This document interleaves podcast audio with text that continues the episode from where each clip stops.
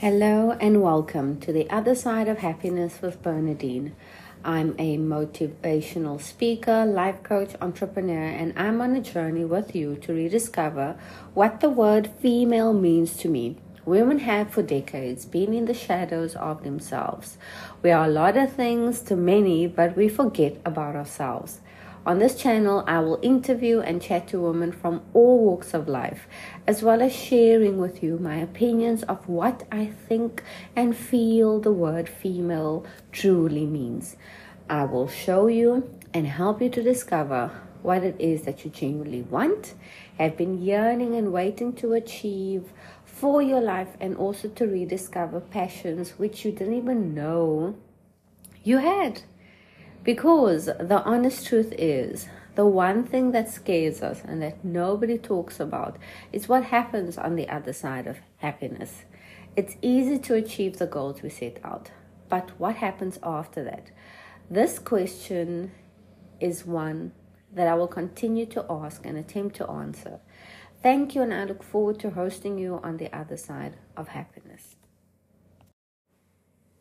Hello, hello, and on today's episode, I am discussing a topic, and that is people keep disappointing me.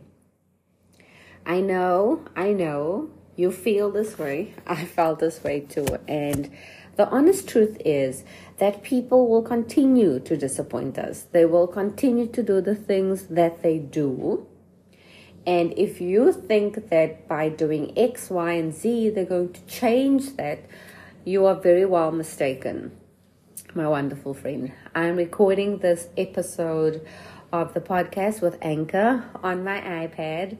So if you hear some background noise, it's because Apple uses the mic on the tablet, iPad, which I think is pretty amazing. If you don't have time, to you know have everything together and organize microphones desks etc i want to tackle this subject and i want to give you some insight to it from the way that i see it. The truth is we put too much pressure on ourselves and then we put that same pressure on others.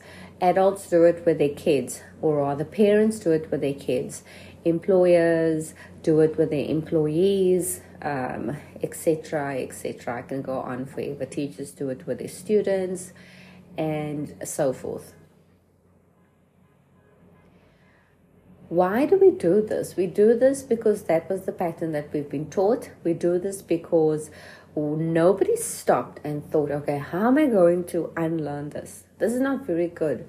It's not good to be speaking to Bernadene the way that I am speaking to her.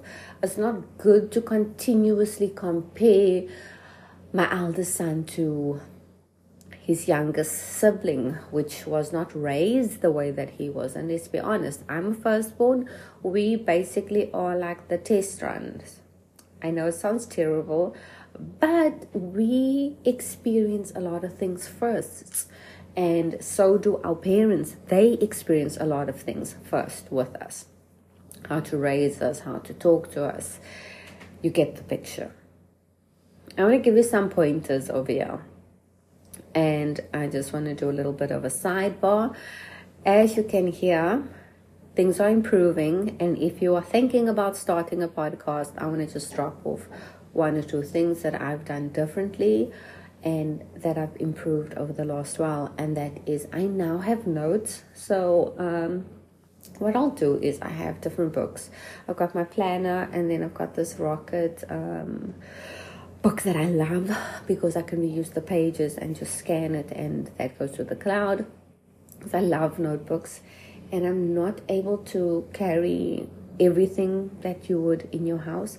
So what I'll do is I'll jot down an idea. I'll even use a um, memo on my phone or WhatsApp where I've got these podcast notes and ideas and I'll make reference to that. This has really helped me because our minds are continuously going and running, especially if you are like me. I just want to share all of the knowledge that I have to help someone else and also motivate somebody to move forward. So if you are thinking about starting a podcast, don't let those ideas go to waste. Put it on a Word document, write it in a journal specifically just for your podcast, and don't let the fact that when we look at big names scare you. They all started somewhere, and I want you to just not lose those good, good ideas because I've gone back on some notes and I'm like, goodness, that's fantastic. I cannot wait to discuss that in the near future. So, the points that I've made here is we need to realize that we all protect each other and we all protect ourselves. That's the one, number one, top one. And when you feel disappointed by someone, you should rather look at it as they are protecting themselves.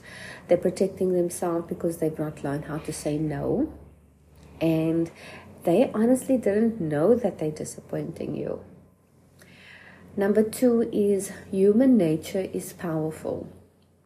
What do I mean by that? It means that as human beings, we've got natural instincts within us to withdraw, run, hide, fight, fright, you know, those human instincts.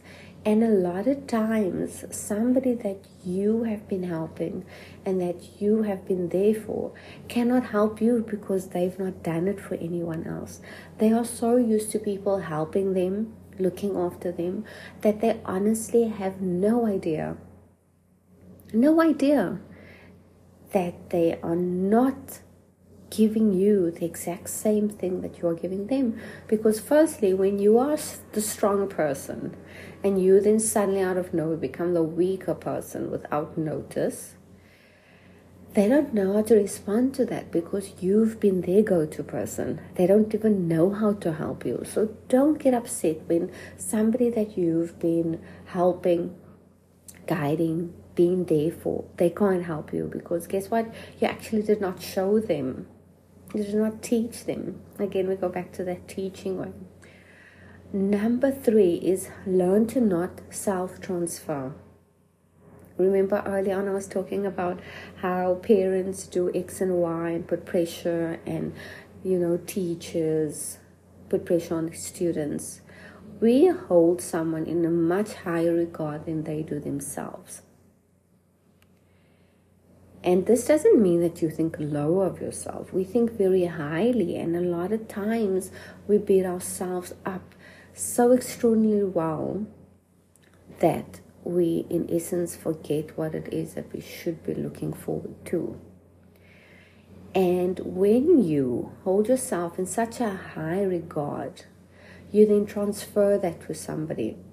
In a simple example, you um, ask your colleague to do something for you and they bring back the document and it's not done the way that you do it.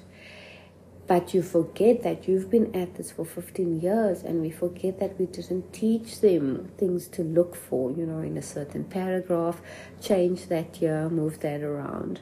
Don't do that. Catch yourself, apologize, and tell whoever it is that you work with, look here, I apologize. I've not shown you how I prefer it done because we all have preference. Number four is don't overthink it. Oftentimes we think so much about the person that's not done X, Y, and Z for us. We think so much about what it is that they have not done, or we like, is there something I've done? And we overthink that. Just stop it. And no time, I don't know how, just honestly, just stop it. When it happens again, think about me telling you to just stop it because you can. You can train your brain into so much, and you can untrain your brain into so much more.